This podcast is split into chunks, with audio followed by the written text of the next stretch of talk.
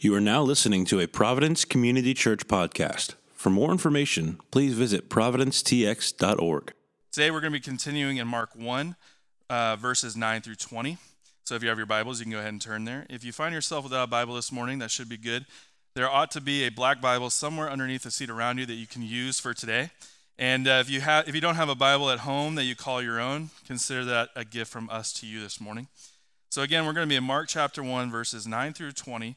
Uh, when you have turned there, go ahead and stand with me if you're able for the reading of God's word this morning. Again, Providence, Mark chapter 1, verses 9 through 20. Providence, hear the word of the Lord. In those days, Jesus came from Nazareth of Galilee and was baptized by John in the Jordan. And when he came up out of the water, immediately he saw the heavens being torn open and the Spirit descending on him like a dove. And a voice came from heaven You are my beloved Son, with you I am well pleased. The Spirit immediately drove him out into the wilderness, and he was in the wilderness forty days, being tempted by Satan. And he was with the wild animals, and the angels were ministering to him. Now, after John was arrested, Jesus came into Galilee, proclaiming the gospel of God, and saying, The time is fulfilled, and the kingdom of God is at hand. Repent and believe in, God, in the gospel. Passing alongside the Sea of Galilee, he saw Simon and Andrew, the brother of Simon, casting a net into the sea, for they were fishermen. And Jesus said to them, Follow me, and I will make you become fishers of men. And immediately they left their nets and followed him. And going on a little farther, he saw James, the son of Zebedee, and John, his brother, who, in their, who were in their boat mending the nets. And immediately he called them. And they left their father Zebedee in the boat with the hired servants and followed him. Promise, this is the word of the Lord. Thanks be to God. Y'all may be seated.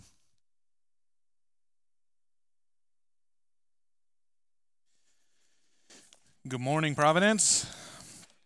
Good morning. Good morning. I want to welcome you this morning. My name is Kort. I'm one of the pastors here at the church. If it is your first time, thanks for making us a part of your week. We're glad you're here. We hope you enjoy yourself this morning.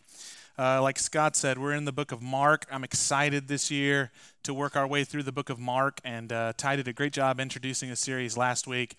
I hope you guys are, are intrigued and interested, and uh, your ears all perked up as we continue our work through it this morning. But before I jump into the text, what I'd love to do is pray and ask the Holy Spirit to minister to us and to speak to us through God's word. So if you'll bow your heads, I'll pray for us. Father, what a privilege it is that this morning we get the opportunity to submit ourselves under the authority and the power of your word. Holy Spirit, we ask now that you would illuminate your word through the ages these words that were recorded for us thousands of years ago, that we might be shaped and molded and changed by the power of your word. Just as the first hearers heard this account of you, Jesus, we pray that it would come alive to us as we hear this account, perhaps for the first time, or maybe for the umpteenth time as we hear these words, we ask that they would have their desired effect. Not our desires, my God, but your desires. And you know us, Lord, you know our individual needs, and so we do ask, would you meet them? Would you meet them in your grace and in your mercy, and in so doing, help that it might bring courage and encouragement to us? We ask in Jesus' good name. Amen. Amen. So I just want to piggyback on something that Ty mentioned last week, which is that the Gospel of Mark begins with the character John, and this happens uh, often in the first four books of the New Testament. Is that it's kind of odd that this is the Gospel of Jesus Christ, but John becomes a central character early, uh, and he's the forerunner, as it were, of of the ministry of the Lord Jesus Christ.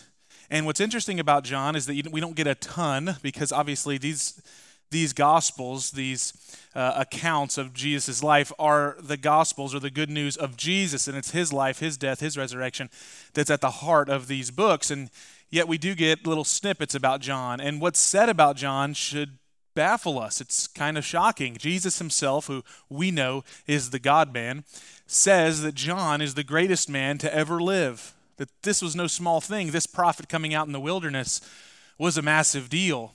And it seems like the Bible is giving us that indication here in Mark as well when it tells us that all of Jerusalem and all of Judea is coming out into the wilderness by the Jordan to hear this guy who is preaching, a man who wears camel's hair and eats wild locusts and honey, okay?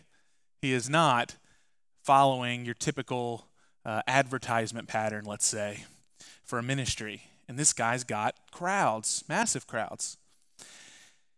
And the reason that I wanted to bring us back there is I want us to put ourselves in this situation because as John is ministering to these crowds, and if you remember last week, one of the things that he says to this crowd is, There comes one after me who was before me, and I am unworthy to even unlo- unloose the strap of this man's sandals. And he will baptize you not with water like me, but with the Holy Spirit and with fire. Other gospels give other accounts of John testifying that Jesus was greater than him.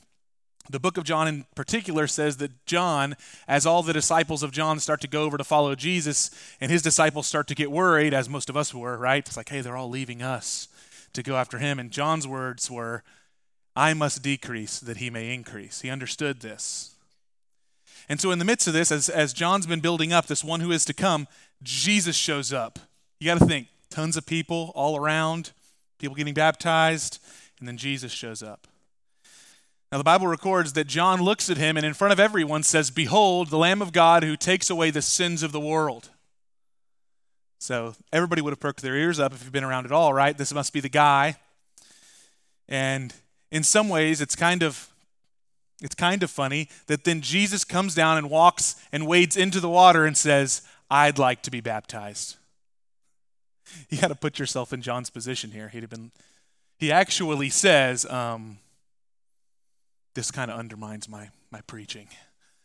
I just said you were the one that was supposed to be taking away the sins of the world, and now you're asking me to baptize. I've been telling everybody that you're even greater than me, and you're asking me to do things for you.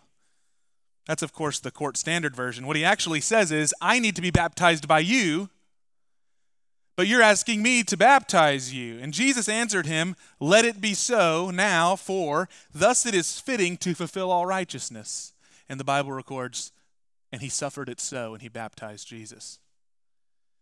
So you got to love this moment because Jesus, in a manner of speaking, says, John, I don't have tons of time to explain all this to you, but just trust your own words.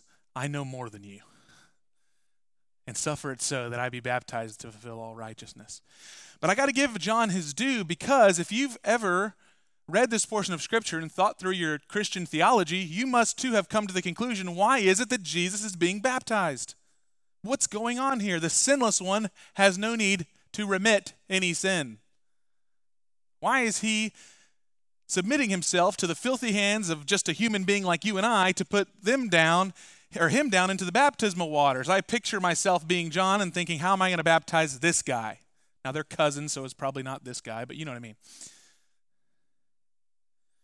Well, it comes down to an old doctrine of the early church Christians trying to ra- grapple with Jesus and two different natures that he seems to have, both his divine nature and his human nature.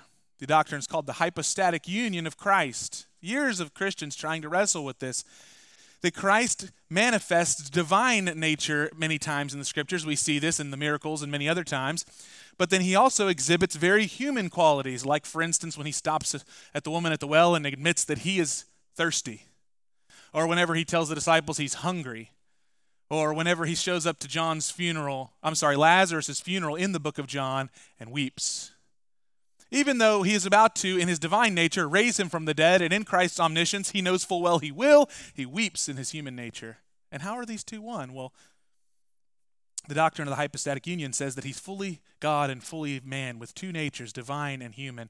And this is key for us because Jesus' work in his life and his death is what the theologians call vicarious, substitutionary.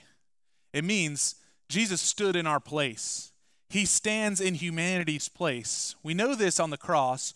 For our sins, Jesus stood in our place. This is over and over again mentioned in the New Testament that he became a curse for us, stood in our place for our sins, right?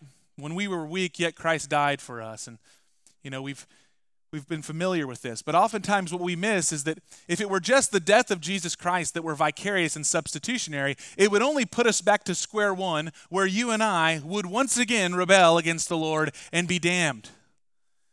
where you and I would go back to where our father Adam was, and we would. Now, many of us maybe don't believe this. We think if we could just get a shot at where Adam was at, maybe we'd do it right this time. The Bible doesn't record that. But the good news of the gospel is not merely that Jesus died for you, but he lived for you in your place, perfect righteousness. So that on the cross, when you place your faith in Jesus, that not only are we imputing our sin nature, our sins onto Christ to be crucified there, but he is imputing unto us his righteousness. Perfect fulfillment of righteousness. And in this moment, Jesus is fulfilling all righteousness as he represents the whole human race as the second Adam. He goes down into the waters of baptism. And even though Christ is not a sinner, he identifies himself with sinners. He is perfectly obedient to the Father's will he goes down into the waters of baptism and comes back up, and there's this wonderful moment that comes. Now, I want to read that and talk a little bit about what happens in this moment. Starting in verse 9 In those days, Jesus came from Nazareth of Galilee, and he was baptized by John in the Jordan. And he came up, when he came up out of the water, immediately he saw the heavens being torn open, the Spirit descending on him like a dove. And a voice came from heaven You are my beloved Son. With you I am well pleased. So you get this glorious scene. My guess, and it's an educated guess, is that no one else who's been baptized had this happen. That it was much like our baptisms where there were celebrations, there could have been tears, there was probably wonderful moments of gratitude to God for the remission of sins, but no one had the heavens torn open and a dove descend as an embodiment of the Holy Spirit with God the Father's audible voice booming down on them, This is my beloved Son, in whom I'm well pleased. And yet, that's what we see happen here with the Lord Jesus. Now, you got to think that John the Baptist felt a little bit vindicated. right? Told you guys who he was, you know, um, in this moment. And yet, what we need to see here is that the Trinity is fully present at the baptismal event of Christ. Not only has John the Baptist been a prophetic witness to the person of Christ, who he is, and what he has come to do. But here we see there is a heavenly witness of God the Father and God the Spirit out of the mouth of God the Father, confirming to everyone who's there that this is my Son, my beloved Son, in whom I am well pleased. And this is important because God's spoken word over Jesus is the very truth of God about who He is and what His ministry is going to be about. And the Spirit being there confirms this testimony according to God's law. And not only that, but the Jews who are all present there, they're looking for the anointed one. That's what the Messiah means. The Christ means the anointed one. And here, God the Father speaks a word of certification as the Holy Spirit anoints Christ in his human nature for the ministry that he is about to undertake. This is truly the Lamb of God who will take away the sins of the world according to the plan and pleasure of his heavenly Father. And so, what we have here is the solidified testimony. It's a glorious moment. It's kind of like the crowning of the king, right? Crowned with what? The Holy Spirit. And then, as often happens in your Bible, the next scene is not what you would have written if you were Shakespeare, you know? Let's read, let's read the very next line in the book of Mark. And I warned you guys, Mark goes quickly, you know, so he just he just whole events are like one verse. Listen to this. And the Spirit immediately drove him into the wilderness, and he was in the wilderness 40 days, being tempted by Satan, and he was with the wild animals, and the angels were ministering to him. Now that doesn't seem like a good after party for the crowning of the king, you know what I mean? When we have our baptisms, we usually have dinner afterwards. The whole family's over. We talk and excited. Jesus' after party is to go into the wilderness, not eat for 40 days, and have a showdown with the devil. I want to read Matthew chapter number 4 because Matthew he records in greater detail the temptation event and I think it's important to read it alongside Mark. Listen to what Matthew records in chapter 4, verse number 1. He says, Then Jesus was led up by the Spirit into the wilderness to be tempted by the devil. And after fasting for 40 days and 40 nights, he was hungry. There's an element, another detail that we didn't get with Mark. Not only is he there for 40 days camping out in the wilderness with the wild beast, but he's fasting. And after fasting 40 days and 40 nights, he was hungry, and the tempter came to him and said, If you are the Son of God, command these stones to become loaves of bread. But he answered, It is written, Man shall not live by bread alone, but by every word that comes from the mouth of God. And then the devil took him to the holy city and set him on the pinnacle of the temple. And he said to him, If you are the Son of God, throw yourself down, for it is written, He will command His angels concerning you, and on their hands they will bear you up, lest you strike your foot against a stone. And Jesus said to him, Again it is written, You shall not put the Lord your God to the test. And again the devil took him to a very high mountain, and he showed him all the kingdoms of the world and their glory. And he said to him, All these I will give to you, if you will fall down and worship me. And then Jesus said to him, Begone, Satan, for it is written, You shall worship the Lord your God, and him only shall you serve. And the devil left him, and behold, the angels came and were ministering to him. Now, I want to make note here of some of the comparing and contrasting we can do between this event of the showdown of temptation of Jesus Christ by the devil and our first parents and their showdown in the temptation of the serpent with Adam and Eve. Now, first to contrast, what we see here is Christ is not tempted as Adam was in a lush garden. No, Jesus was tempted in a much more difficult, arduous, dark, dare I say, broken, evil place than Adam, who was before the fall the, in the garden, in a lush garden. You see, Adam has companionship with his wife Eve. Jesus is all alone. Adam has food readily at hand. Jesus is fasting and hungry. Adam has the animals of the earth there that are not hostile to him, but he's even naming them. Meanwhile, Jesus is out in the desert with the wild beasts. Who in the world knows what's out there? But that's who Jesus is camping out with when the devil shows up. And you got to think the only thing that would be more scary, in my opinion, than some of the wild beasts is whenever the dragon shows up to talk to you. But there's also some sameness here. There's, uh, there's a lot of sameness between what happens in this scene with Jesus and the devil and what happens with our first parents and the devil in the garden. First is that it's the serpent doing the tempting. Satan's the one who's doing the tempting. And most importantly, and this is important for us as Christians, is that Satan's tactics tactics of temptation have not changed for four millennium. 4,000 years, he, he decides to use the same tactics as he did in the beginning, namely, to attack the very words of God.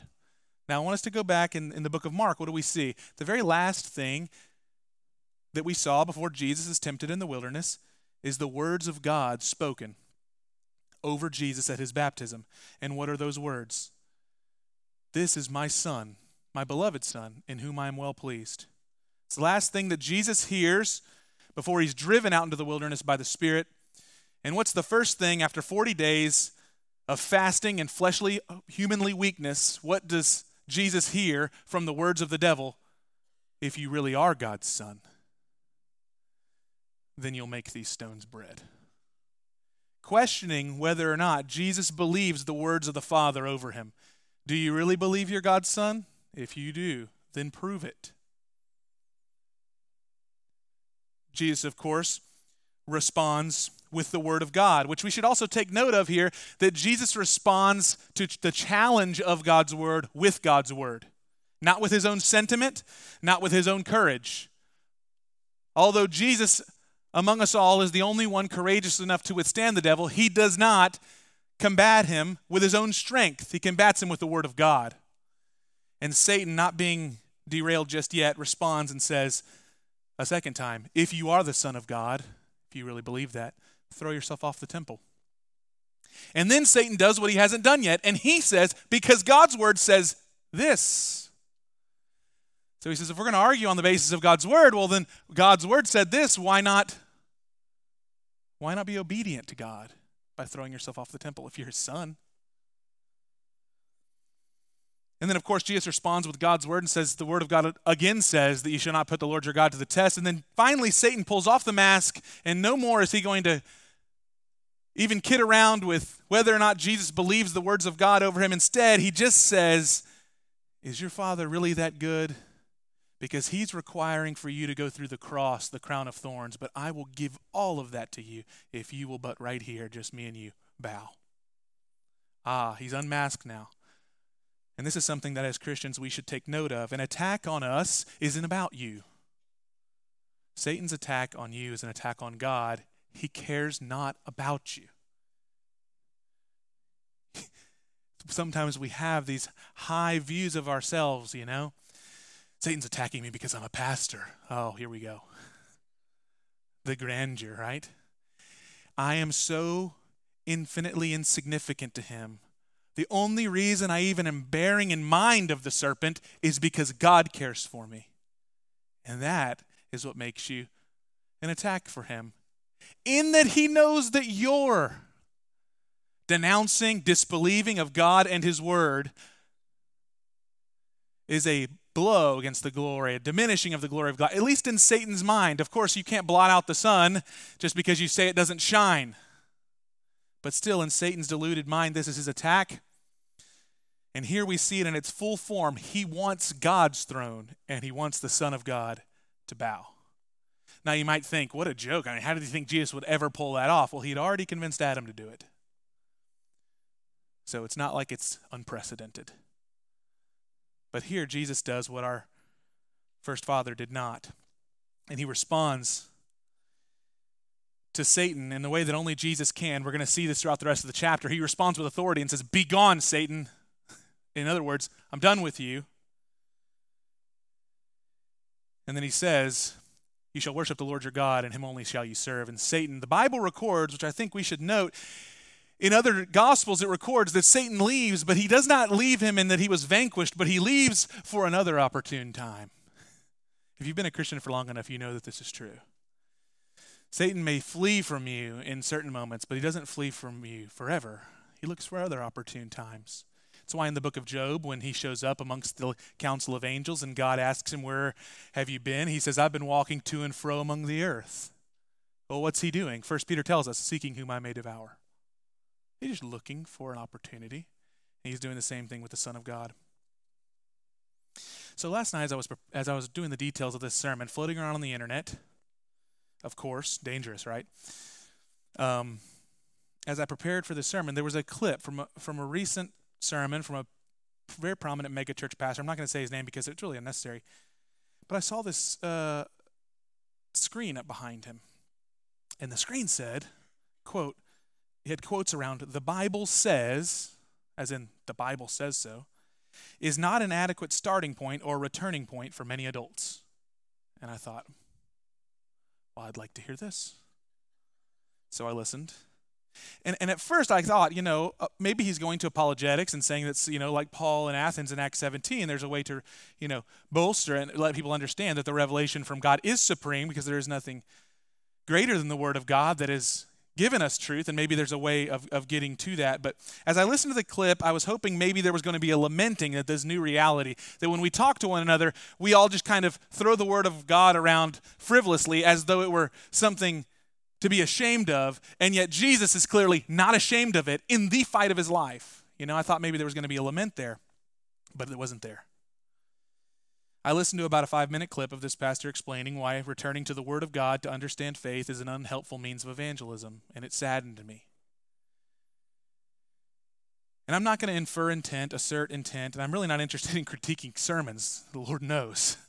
I'm uninterested. But I want to point out the staunch distinction between that philosophy of exercising faith versus Jesus' philosophy of exercising faith in this battle with the devil. The most powerful tool is God's word, and Jesus exhibits that by never deviating from it. You see, all truth claims, and I need you to hear this, all truth claims ultimately will boil down to appeals to authority.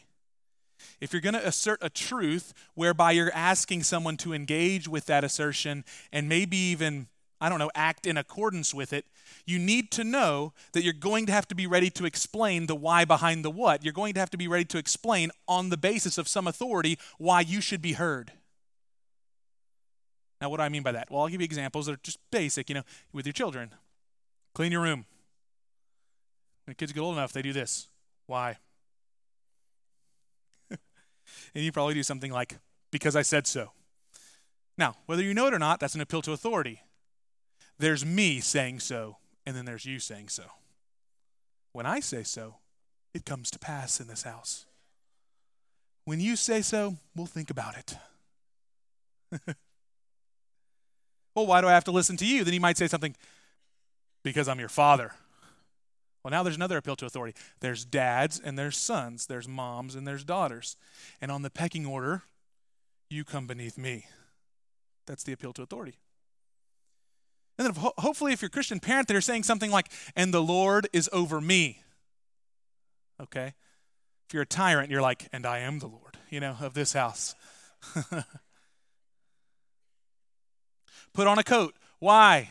Well, you might say something like, because the weatherman said it's going to be cold and I don't want you to freeze to death. Now, the new authority is the weatherman who understands the weather. And you're trusting that he went to school and he can actually read the clouds and understand the difference between the cumulus clouds and all of the different kinds of clouds, and he knows it's going to be cold. So you're like, listen, the weatherman said, just put on a coat and let's do this. But it's still an appeal to authority. Take your pills, Grandma. Why? The doctor said if you don't, your liver will stop working. Now, the appeal to authority is the doctor who apparently understands the liver. I've never seen my own liver. Okay? I actually had an ultrasound on my heart. I saw it on a screen for the first time. I do not recommend. Okay? It is violent. And I thought if those valves on my heart were like the valves on my truck, I got three and a half years, most. Okay? But we're appealing to authority. The doctor knows. We need to put your leg in a cast. Well, why? because this x ray, the doctor says, shows that your femur is broken in half. Now, the appeal from the doctor is that the x ray shows it. The authority is in this machine that shows this x ray and shows the truth about what's happening beneath the surface of your skin. Now, I want to say we ought not abandon the Word of God, but instead appeal to others to understand that the Word of God is authoritative, and it's authoritative in a way that supersedes all of the other authorities that I just mentioned. You see, we've been deceived into believing that there's such a thing as neutral ground where we're not appealing to authority, we're appealing to reason. All reason appeals to authority. All of it. It's just about whose reason it appeals to. And the Christian says that we believe God's word to be infallible revelation about who he is and what he's done. And therefore, if we are going to decouple from that, we have now decoupled from the very ground we stand on. Without the absolute, absolute, utter reliance on the Word of God as truth, we will only be consigned to our best guesses about the most fundamental realities of life. Skillfully and methodically, you and I have been convinced that we should despise the upbringing of a parent who looks at their child and says, Jesus loves you, this I know, for the Bible tells you so. And we've been told, don't do that. They'll go to college, and then on the neutral playing fields of academia, that will be destroyed. And you know why that's been successful? Because we all said, oh, no, we don't want to. No, there are no neutral playing fields. Every playing field has assumptions of reason that appeal to authority, and we have done a poor job questioning, well, who's the authority? By whose authority do you say these things? I'll give you an example. Human beings are highly evolved animals that emerged from slime, a single cell organism. 300 billion years ago, this happened through a slow progression. One single celled organism created all of the animals and life that you see. That's right. At one point in that history, a large fish jumped out of the water, grew legs and lungs, and walked. And this all started with a major explosion in the cosmos where it all just happened to be designed perfectly, just like the last time you blew something up. And even if you were willing to believe all that, you might ask the question, intriguingly, how, with no matter in the beginning, was there an explosion? What was the matter that the explosion was created from if there was none?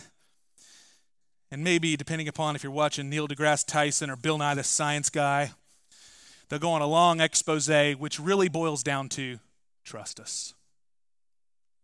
We know better.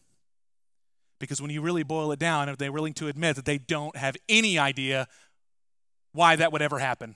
Nothing in all of creation seems to give any indication that that would ever happen, that nothing would create something with an explosion, much less that explosion would create order out of chaos. Explosions create chaos out of order.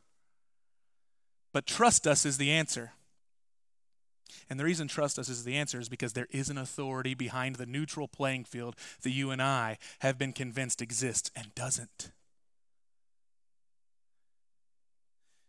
No, Christian, Satan knows this, and that's why he, when he comes to Jesus, he, uh, he plays no pretense. He attacks with the word. Because he knows that his only hope is to appeal through deception upon the authority that is over him. Satan himself knows that if he can get you to decouple from the very words of God and trusting God's word, he has already defeated you. And so I have to say this. I say it lovingly, I say it pastorally, and I'll even say it about myself. My best ideas, my intellect, my sentiment, my feelings about who I think God should be don't matter. You shouldn't care about my feelings about who I think God should be. Because guess what? I'm not Him. He gets to decide who He is and reveal Himself to you, and then you and I must grapple with that.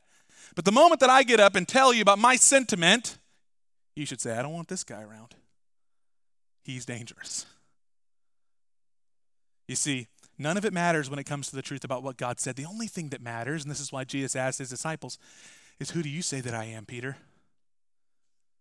Who do you say that I am? And I want you to listen with ears. Ty mentioned this last week, and I, I think it's imperative we think about it.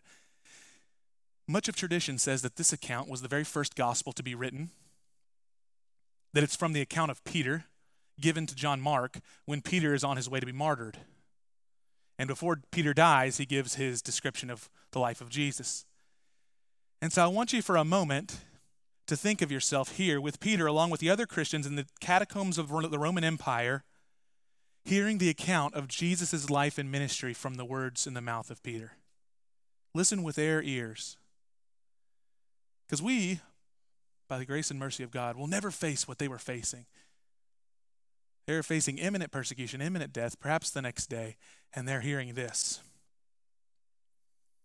that the Lord Jesus Christ was not merely baptized and affirmed by the Father, but then was immediately driven into the darkest season of despair that any human perhaps has ever experienced.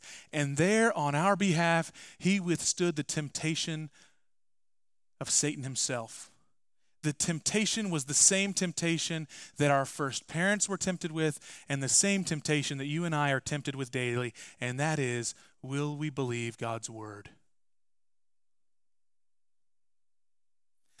You see, Jesus was with the wild beasts threatening him. And these Christians very well may face down wild beasts in the Colosseum themselves. And the very strength of Christ is present with them here in the catacombs as Peter recounts the life and ministry of Jesus, He is with you. The one who already has overcome is with you. What is the battle? Is it against, against flesh and blood? No. The battle is a battle in the spirit about whether we will believe God's word. In the dark night of the soul, will we believe God's promises over us? If you're a Christian and you have been for any length of time, you most likely have been attacked by the enemy about how you can be sure that you're in Christ. How can you be sure he is who he says he is? And here it's the most fundamental rocking temptation of all. And Jesus told us that these storms will come. He says when they come, not if they will come. And he said the only ones whose house will stand is that which house is built upon who? The rock the foundation of God's word, the truth about who Jesus is, when we are coupled, anchored to that truth, the storms may batter on that house, but it will not come down. When all the elements of the world seem to be arrayed against you, everything's trying to make you doubt. Everything you see, everything you touch, everything you taste, everything you hear, all of it is arrayed against you, trying to make you doubt whether or not you really know what you think you know. Will you take him at his word? That's the question. That's the real question. And then what you see is Jesus immediately goes into two other actions, right? Well, what happens? Jesus immediately comes out of the wilderness. I would take a nap. He goes right into work. Listen to what the Bible records. Now, after John was arrested, Jesus came into Galilee proclaiming the gospel of God, saying, The time is fulfilled and the kingdom of God is at hand. Repent and believe in the gospel. So, the first thing he does is begin preaching, preaching the gospel of the kingdom and that he's the king. I'm the one John told you about. And then, verse 16, passing along the Sea of Galilee, he saw Simon Andrew and the brother of Simon casting a net into the sea, for they were fishermen. And Jesus said to them, Follow me, and I'll, be, I'll make you become fishers of men. And immediately they left their nets and they followed him. And going on a little further, he saw James, the son of Zebedee, and John, his brother, who were in their boat mending the nets. And immediately he called them. And they left their father, Zebedee, in the boat with the hired servants, and they followed him. So then he starts calling disciples to himself. The king calls us to himself not merely by making us aware of the forgiveness and the substitutionary life and the vicarious death that he accomplished for us. Not merely that we might experience the wonders of his grace, all of that is true, but he calls us to himself particularly to follow him. Come and follow me, walk with him, trace the footsteps of Jesus, live lives, as Paul said, that are worthy of the gospel that we've received, that gave us the right to become sons and daughters in whom the Father is well pleased. You see, the baptism of Jesus is also later an invitation to us that if we are in Christ, the Father would say over your life and over my life, This is my son, this is my daughter, in whom I am well pleased. And that we should live our lives in a manner that's worthy of that kind of calling. Now, every time I read this text, and I will say, the older that I get, the less likely this passage becomes for me to believe, at least in my flesh. And I want to tell you why. And I'm maybe because I'm a man, I can't help it. Maybe, man, this will resonate with you, but I think it'll resonate with all of us. If Jesus wanted to start an army, he would have went to the soldiers and recruited them. If he wanted to start a school, he would have gone to Athens and got the professors. Okay, he would have gotten the thinkers of the day. Jesus is going to build a kingdom, though, and he goes fishing. And fishermen, to me, gives the indication and I don't know if you've ever hung out with just regular old blue collar people. That's the family that I come from. It's most of my life. And if you've ever hung out with these people, maybe some of you are these kind of people, they don't have time to suffer fools gladly. And there's a reason why. Sometimes people think, well, they're just surly and mean. If you've had an old grandfather that maybe was kind of like this, he probably wasn't as sweet to you always as you wanted him to be, you know? You know, maybe he didn't, you know, play around with you as much, but he like like my grandfather did. I joked with a few friends. One time he told me, I'm going to pay you $5. He had five acres. I'm going to pay you $5, a dollar an acre to knock down all the crawdad holes in my front yard. I said, okay, what do you want me to do it with? He said, I got something I built for you. And he had taken a pallet and he had taken an old street sign that he found on the side of the road. He bolted that street sign to that pallet and he put a rope around it and he tied it around my shoulders and said, now just pull. $5. I remember thinking, this isn't even minimum wage. You know, so you think about these kind of guys, you're like, man, it could have been nicer. Why not just give me five dollars to get the ice cream? My grandfather was a great man, but you know, he didn't, he didn't suffer fools lightly. And there's a reason for that, because usually fishermen like this, the noblemen just get food brought to them, you know? They don't think about how it's cooked, how it's made, how it was caught, the labor. You just eat your nice and you know. A lot of us we live like noblemen. Like we're gonna go and we're gonna eat and we're not even gonna think about where this came from. It's just like, man, it tastes amazing. But not fishermen. Fishermen go out, they throw their nets out, they get, they get as many fish as they can. They got to figure out how I'm going to gut this fish and make sure that the meat is good for my family. Or if I'm going to sell these fish, I got to make sure I get it out of the water, on ice, into the market, sell it quickly, and then pay my taxes to, to the Romans, which is exorbitant, and make sure that we're not just going to, you know, die on the vine as a family. And to those men, Jesus shows up and says, Hey, you follow me, I'll make you a fisher of men. Now, I don't know about you, but when I read that, I would think the response that he would get would be I'm going to euphemistically say, Leave me alone. And that's not what happens. It's absolutely extraordinary. These men, who do not suffer fools gladly, hear the words of Christ and immediately drop everything. They drop it all. The Bible even records that when James and John hear it, they leave their dad there with the higher servants, which would have been the family business. We're out of here. They just follow Jesus. And the text is explicit. This text is very God centric, not man centric. It is meant to wrestle you from your man centric worldview It's meant to wrestle you from the realities that we and I just accept as true every day. And that is that the main necessities of life are our jobs and our bank accounts and the food that we eat and all those. And Jesus is going to go on to say, Your heavenly Father know, knows that you need all of those things, but you should seek first the kingdom. In other words, Jesus is going to say, Now that I'm here, I will reorder everything in your life under my authority. And that's what happens with these men their jobs, their careers, their family, their finances, their commitments, their responsibilities. All of it pales in comparison with the king. Paul the Apostle will later call it rubbish. There's a radical reordering that happens here. And guess what it changes? It changes the very thing that many of us are keen to pass by. It changes the way they live their lives.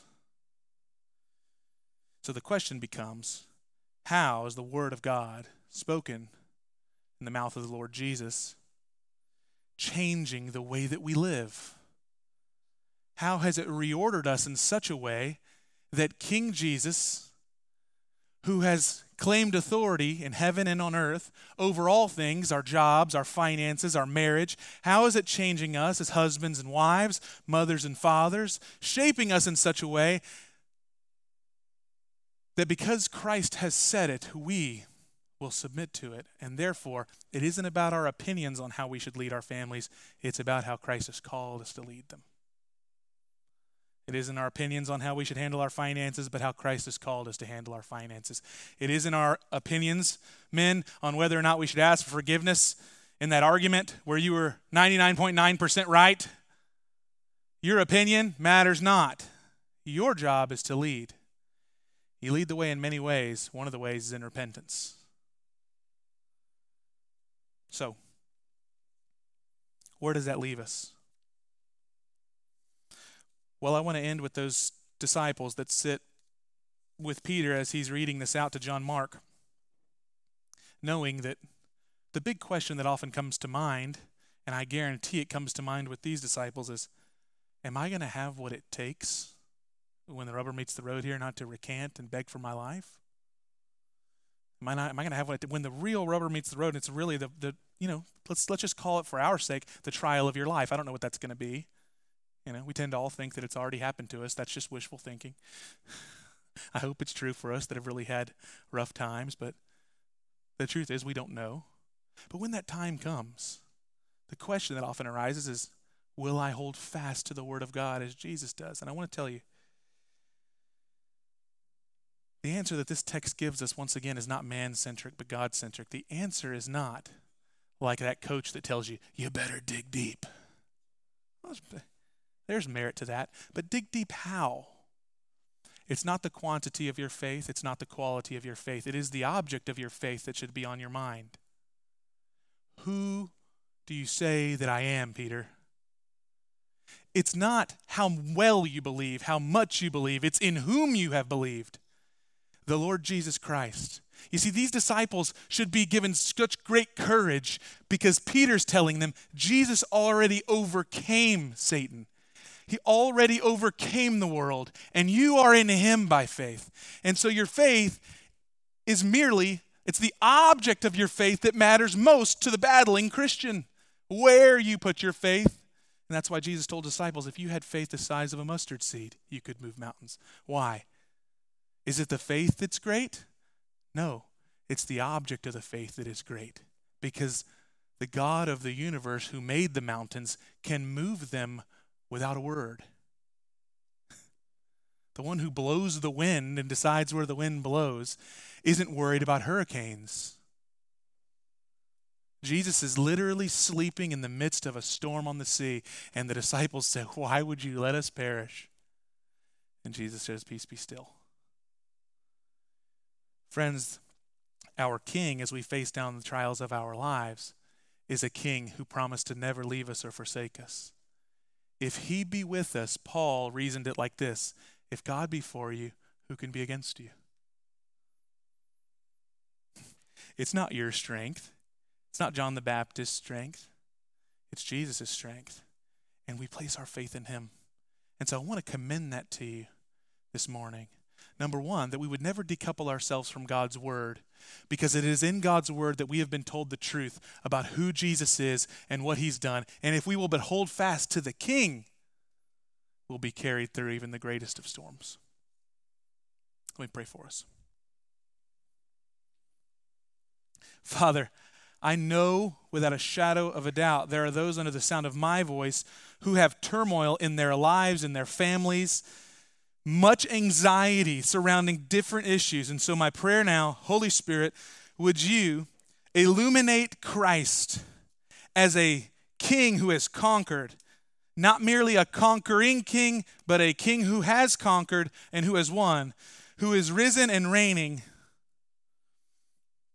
Illuminate that to us that we might put our faith, even the grain of a mustard seed faith, in the king who defends us. Father, I know that the serpent has, is whispering to many, as he has always tried to do. And we ask now that you, with the power of your own heel, would crush his head. Stand forth now from the gospel and protect us from all of his schemes, that we might root ourselves and ground ourselves in your word. And in so doing, we would experience the freedom that you offer. Thank you, Jesus, for all that you are, and we pray it in your precious name. Amen.